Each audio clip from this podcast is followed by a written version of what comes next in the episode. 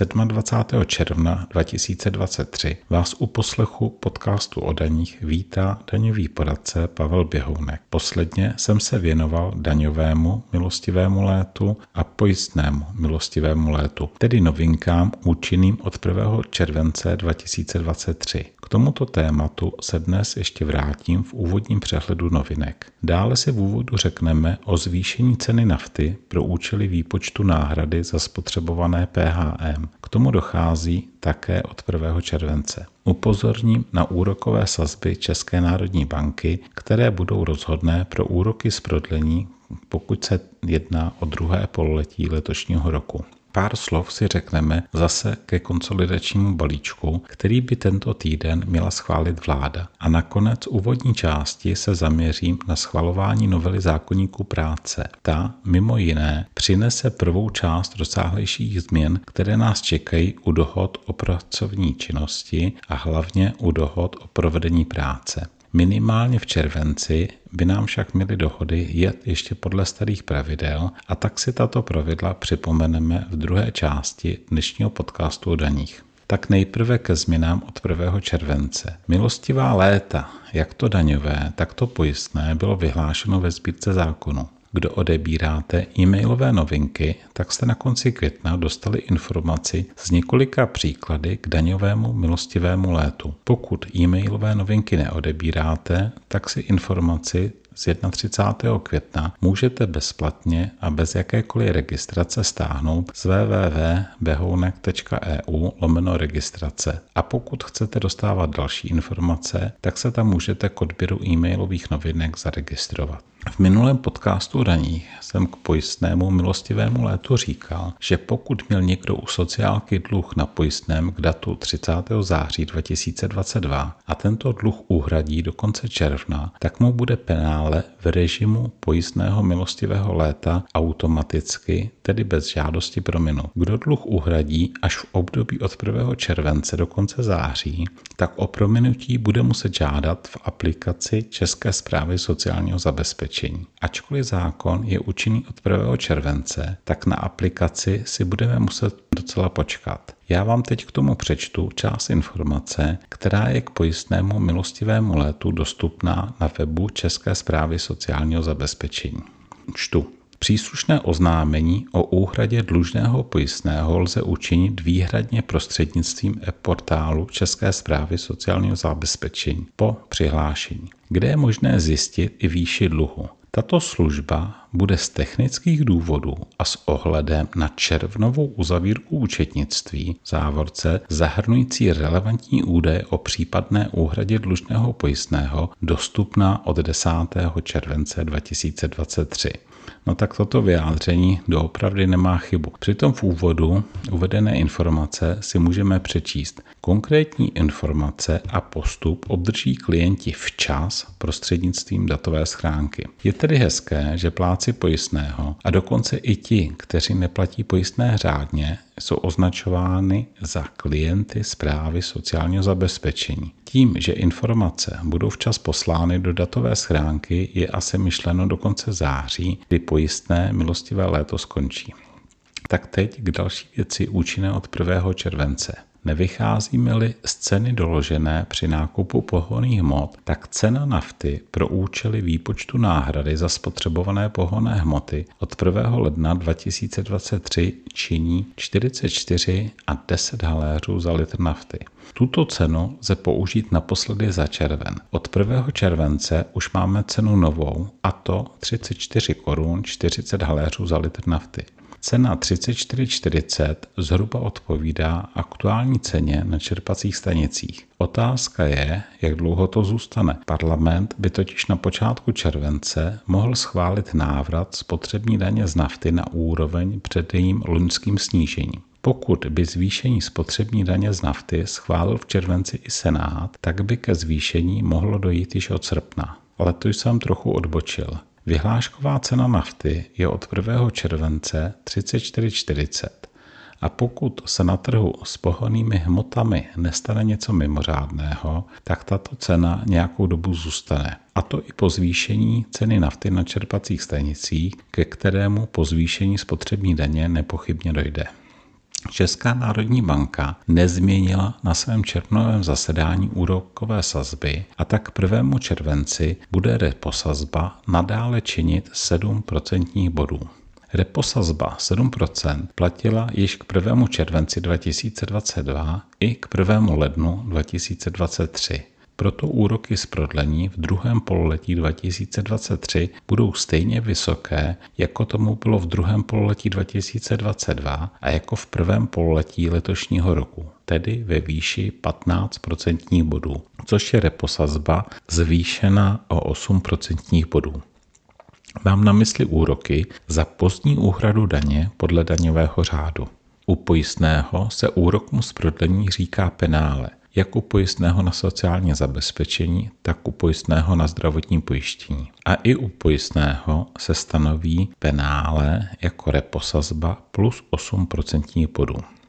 Pokud jde o prodlení v soukromém právu, Například pokud je faktura uhrazena po splatnosti, tak úrok z prodlení činí právě reposazbu platnou na začátku pololetí, kdy došlo k prodlení, zvýšenou o 8% bodů. Tuto úpravu občanského práva převzal nejprve daňový řád a posléze i předpisy o pojistném. V soukromém právu má však přednost případné smluvní ujednání. Úrok 15%, tedy v soukromém právu platí jen tehdy, pokud si smluvní strany nesjednaly něco jiného.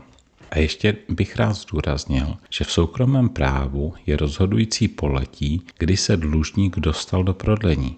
Pokud tedy byla faktura splatná v prvém poletí 2022 a bude uhrazena až koncem letošního roku, tak za celou dobu prodlení je úrok z prodlení 11,75% Hovořím o úroku z prodlení v soukromém právu, pokud si smluvní strany nesjednaly něco jiného. To daňové úroky z prodlení finanční zpráva bere podle jednotlivých poletí.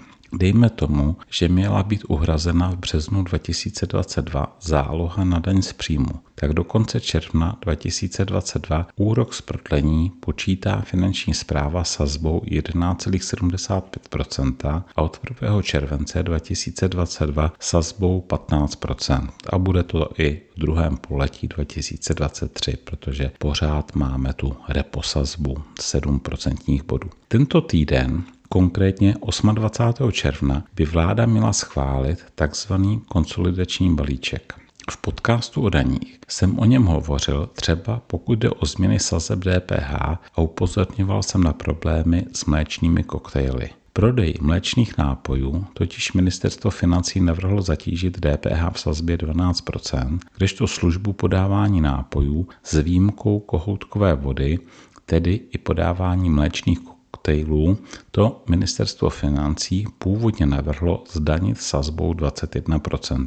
Jak se dalo předpokládat, Navržené změny DPH vyvolaly diskuze a ku podivu již v rámci vypořádání připomínkového řízení do navržených změn v sazbách DPH ministerstvo financí sáhlo. Konkrétně vyhovělo připomínce ministerstva zdravotnictví a do 12% sazby daně navrhlo nejen prodej mléčných nápojů, ale i prodej náhražek mléčných nápojů že je prý zdravé nejen mléko, ale i jeho náhražky. Mimochodem, pokud byste 12% sazbě hledali dodání mléka, tak je v návrhu schováno jako dodání potravin.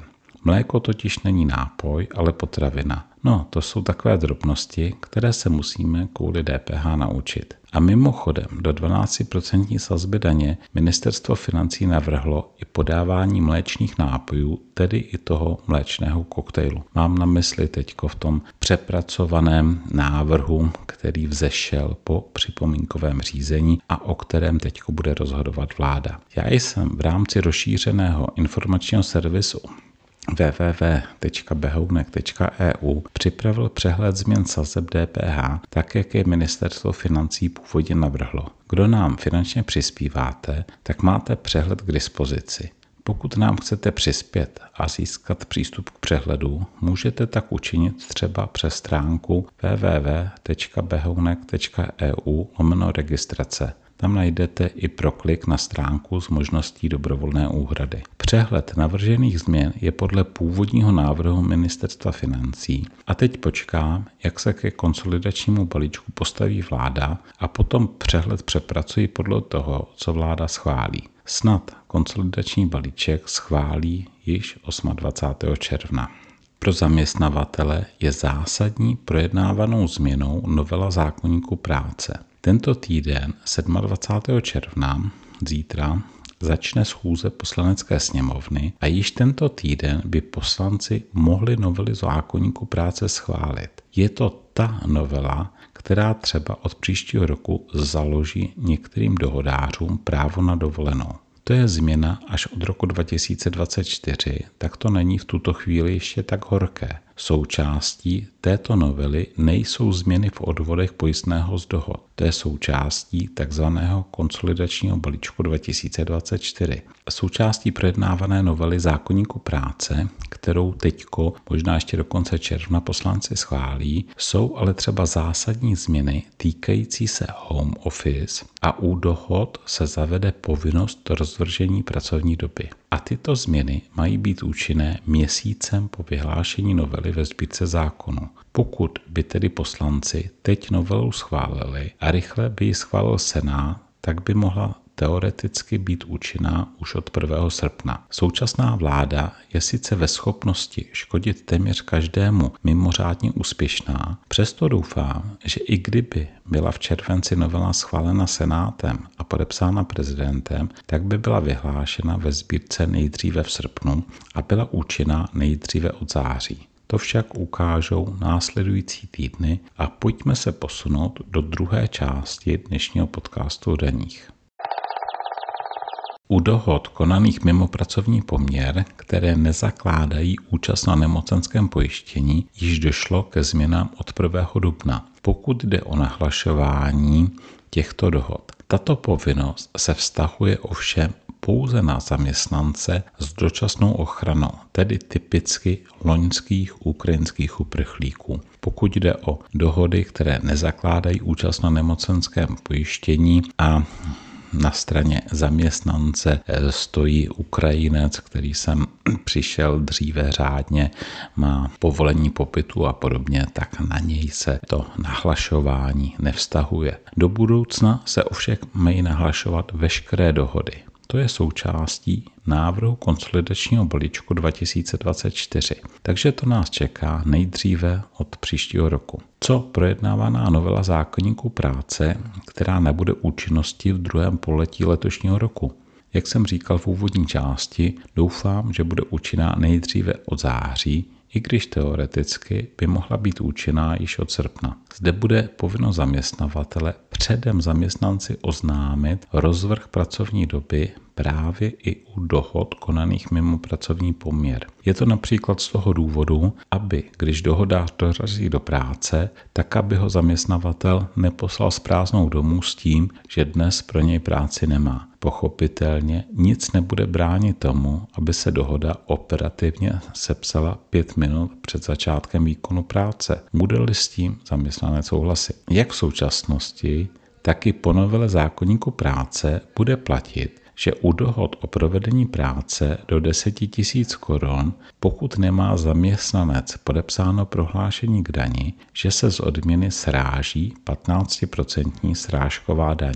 Upozorní na to, že prohlášení k dani, tedy tzv. růžovka, se podepisuje u konkrétního zaměstnavatele a platí u něj pro veškeré příjmy ze závislé činnosti. Pokud má tedy někdo podepsáno u konkrétního zaměstnavatele prohlášení a od tohoto zaměstnavatele pobírá jak mzdu z pracovního poměru, tak odměnu z dohody o provedení práce, tak sice z hlediska pojistného posuzujeme každý vztah samostatně, ale prohlášení se vztahuje jak na mzdu z pracovního poměru, tak na odměnu z dohody o provedení práce.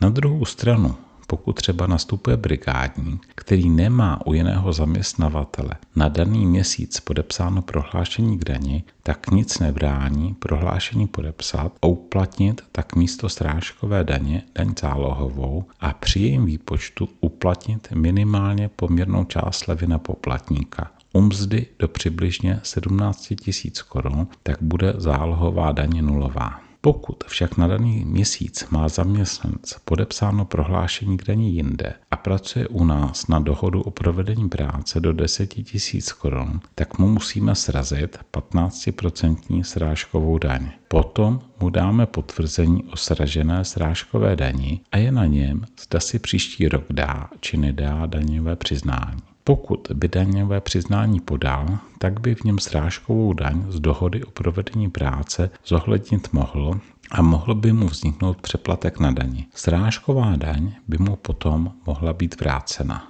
A pokud byla stejná situace třeba loni či předloni a sraženou srážkovou daň si dotyčný nezohlednil, protože nepodal daňové přiznání, tak nyní klidně ještě může za roky 2020 až 2022 daňové přiznání podat. Nebude se jednat o dodatečné přiznání, ale o řádné přiznání. Pokud neměl dotyčný povinnost daní přiznání podat z nějakého jiného důvodu, tak pro podání přiznání nebyl stanoven žádný termín a nyní podané přiznání je přiznání podané včas. A současně může dotyčný požádat o vrácení přeplatku na daně. Tak to je drobné daňové inspirace třeba k letním brigádám. Někdo honíte termín daňového přiznání 3. července, tak přeji co nejméně stresu a pokud možno poklidný konec školního roku a pěkný začátek prázdnin. Pěkné dny a za dva týdny naslyšenou.